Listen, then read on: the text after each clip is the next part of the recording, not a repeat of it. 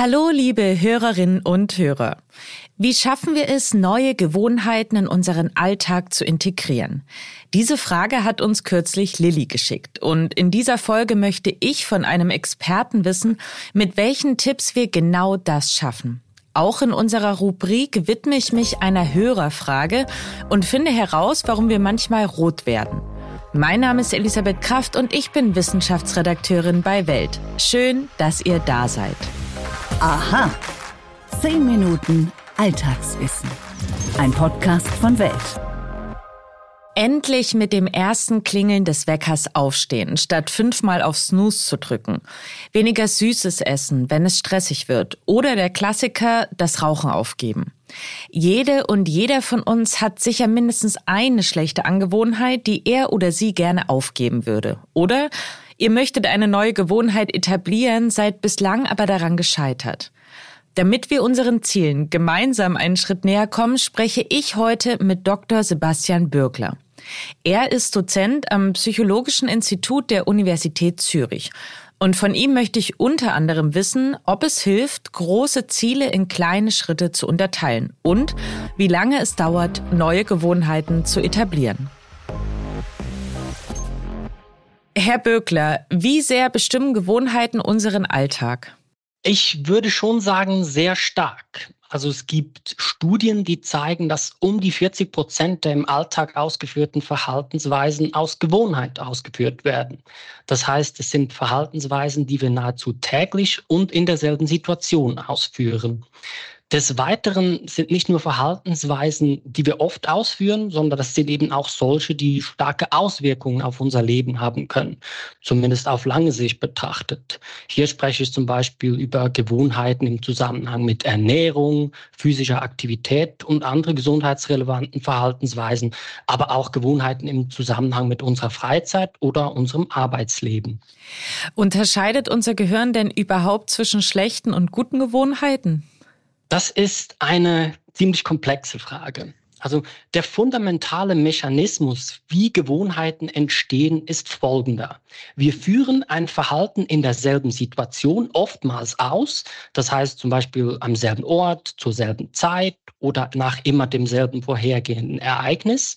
Und dabei entsteht über die Zeit hinweg eine mentale Assoziation zwischen dieser Situation und dem Verhalten. Wird dies genug oft wiederholt, wird das Verhalten mit der Zeit automatisch ausgelöst und durchgeführt durchgeführt, sobald wir uns in dieser Situation befinden.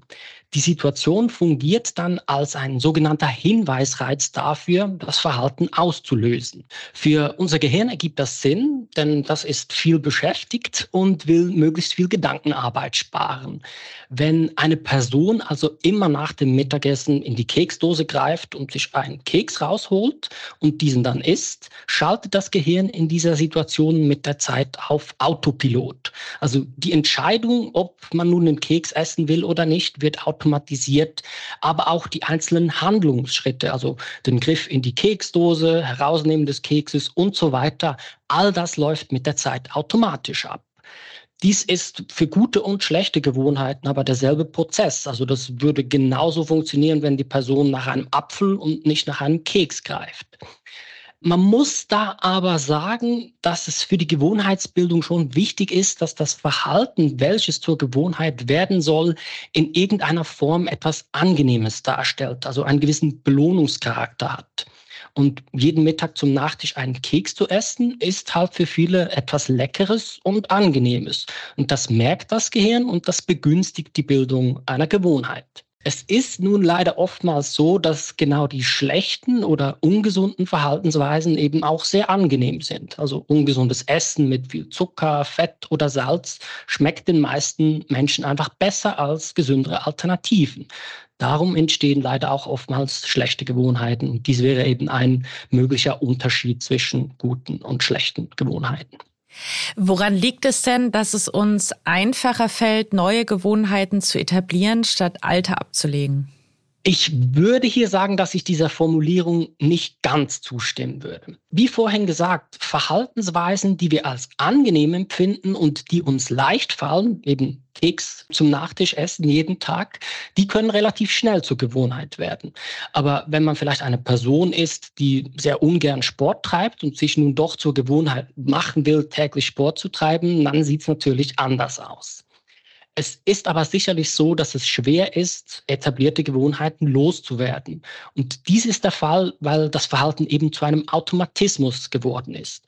Und wenn ich zum Beispiel nicht mehr jeden Tag zum Nachtisch einen Keks essen will, muss ich mich jedes Mal ganz bewusst selbst überwachen und kontrollieren, dass ich das nicht tue. Und sobald ich einmal nicht aufpasse, habe ich den Keks bereits im Mund, ohne genau zu wissen, wie er dahin gekommen ist.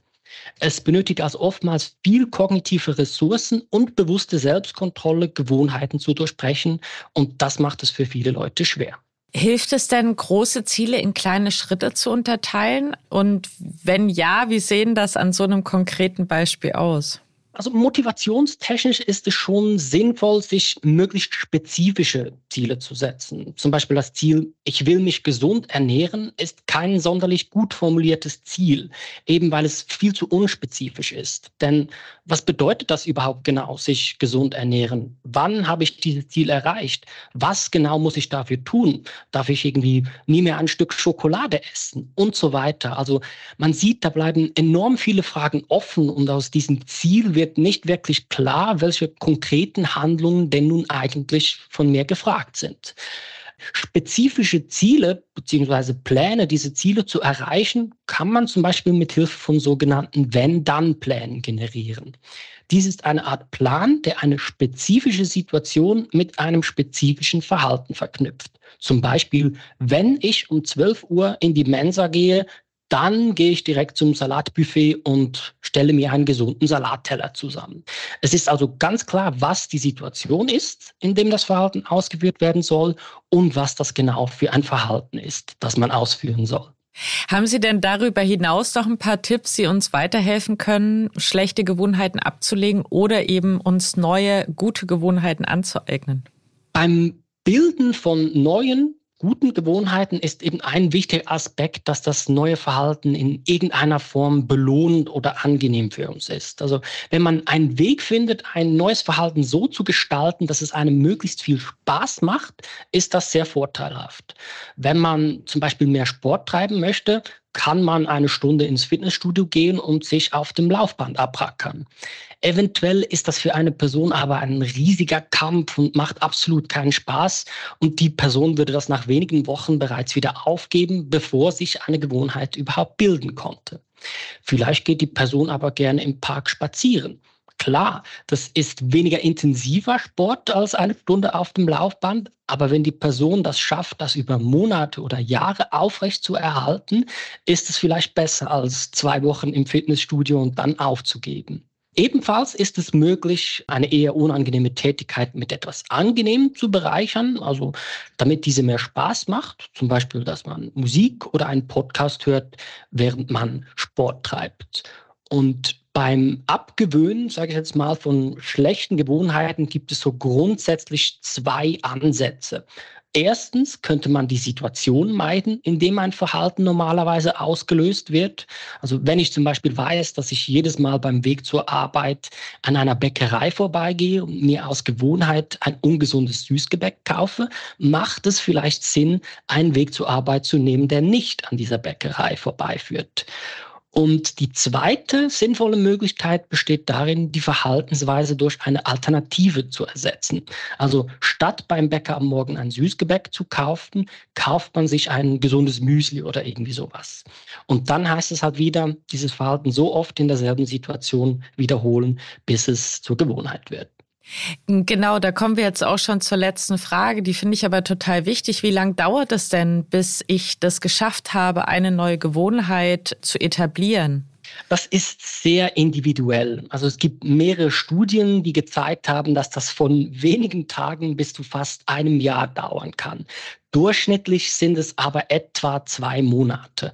Und wie lange das genau dauert, hängt zum Beispiel damit zusammen, wie komplex die Verhaltensweise ist, die man sich angewöhnen will, wie oft man dieses Verhalten pro Woche ausführt und eben wie angenehm dieses Verhalten für uns ist. Also je weniger komplex, je öfters wir dieses, pro Woche, dieses Verhalten pro Woche ausführen und je angenehmer es ist, desto besser für die Bildung einer Gewohnheit. Es kommt aber auch auf die Person an, die diese Gewohnheit bilden möchte. Hier braucht es zwar noch einiges an Forschung, aber es könnte zum Beispiel wichtig sein, ob das eine Person ist, die in ihrem Leben generell viel, viel Struktur und Routine hat oder eher nicht, oder ob das eine gewissenhafte und zuverlässige Person ist oder eher nicht.